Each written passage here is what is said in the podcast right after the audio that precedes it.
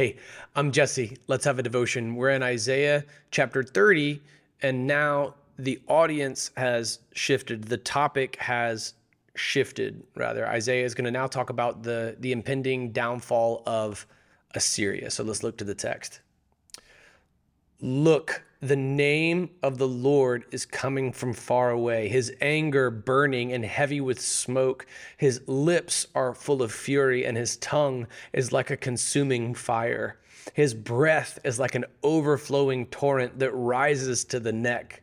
He comes to sift the nations in a sieve of destruction and to put a bridle on the jaws of the peoples to lead them astray.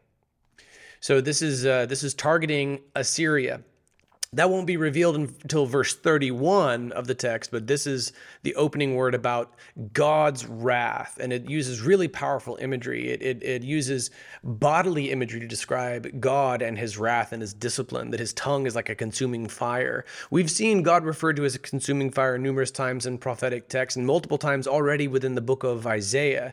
This reminds me of Jesus in Revelation 19. We're going to see that in this weekend's sermon text who has coming out of his mouth this sword that's the word of God with which to strike down the nations. And here in Isaiah, it's referred to and is likened to a consuming fire.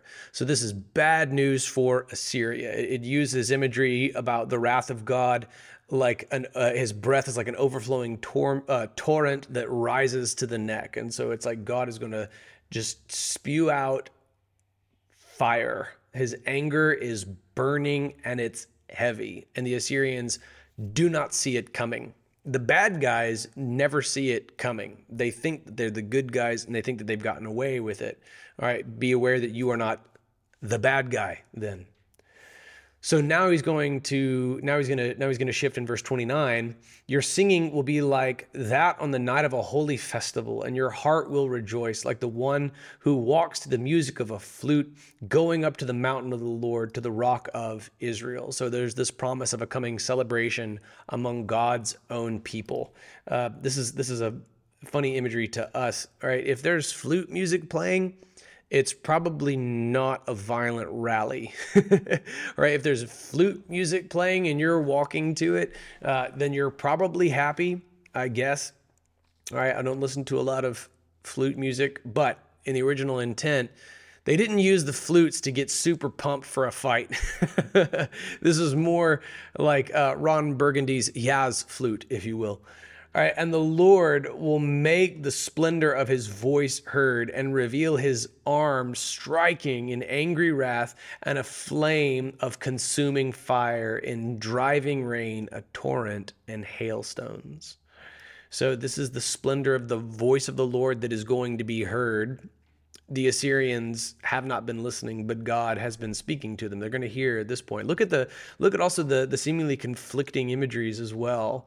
Uh, this is this is reminiscent of the, the, the plagues over Egypt, right? You see this combination of fire and hail in the imagery sometimes, and that's one of these right here. This flame, this consuming fire, and there's also rain and uh, also hailstones. So fire and ice, like all the elements combine in this particular outpouring. And here in verse 31, the recipient of all of this wrath and anger, this fire anger, seeming breathed out from the throat and the mouth across the lips of God, uh, down upon uh, its target is revealed in verse 31. Assyria will be shattered by the voice of the Lord he will strike with a rod, and every stroke of the appointed staff that the Lord brings down on him will be to the sound of tambourines and lyres.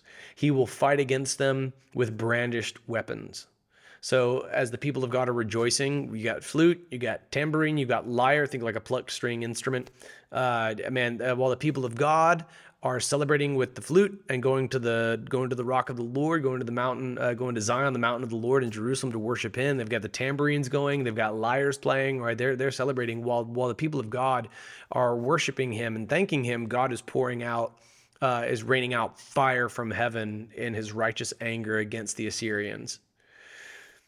Verse 33 Indeed, Topheth has been ready for the king for a long time. Its funeral pyre is deep and wide, with plenty of fire and wood.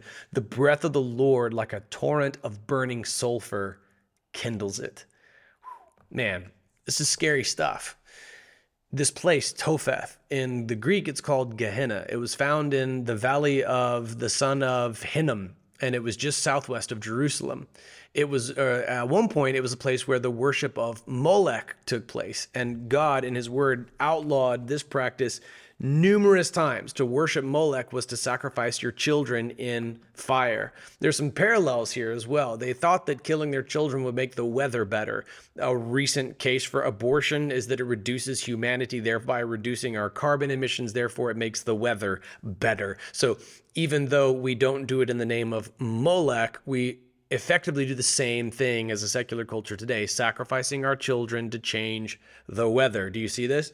In Leviticus 18:21, Deuteronomy 12:31, 18:10, Isaiah 57 verses 5 and 9, we're going to see that in Jeremiah 19:5 and 32:35, Ezekiel 16, 20 through 21, chapter 20 verses 25 through 26 of Ezekiel and also uh, Ezekiel 23, 37 and 39. Multiple times God outlawed the worship of Molech. Stop killing your kids.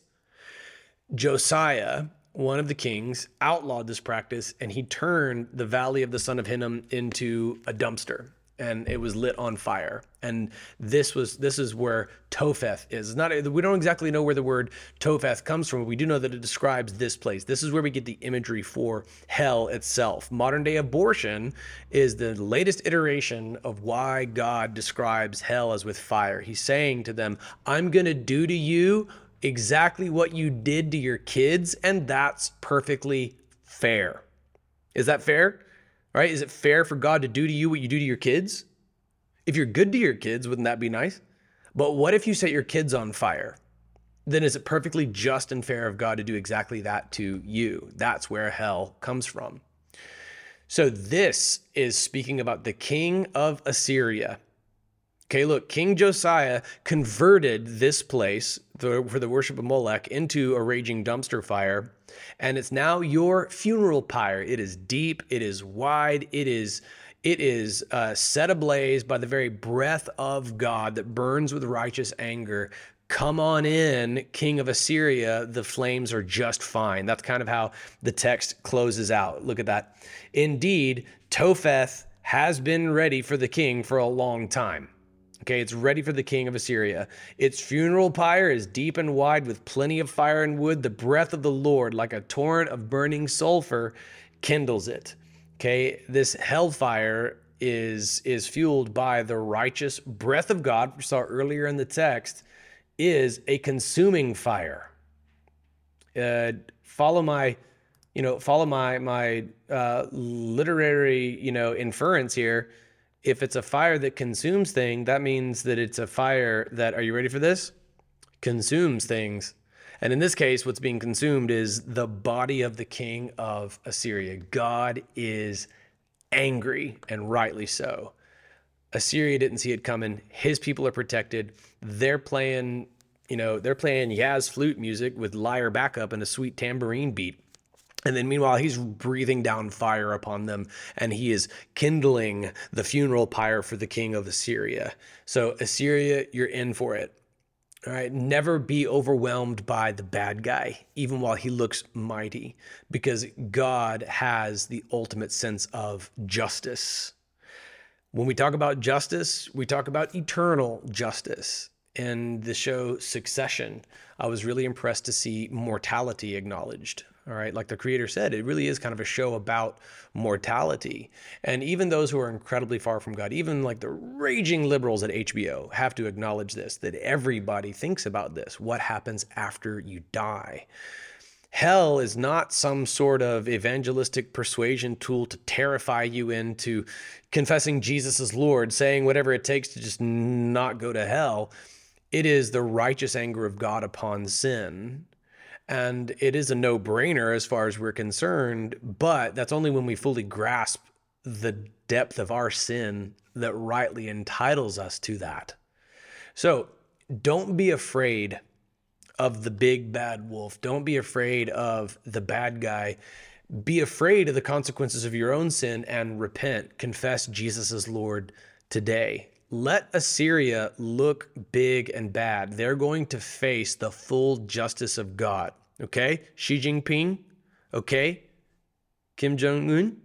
Okay? Vladimir Putin. Okay? Do you, do, do you hear this text? Every evil nation in the past has fallen before the justice of God. Watch out, America, that we don't fall the same way.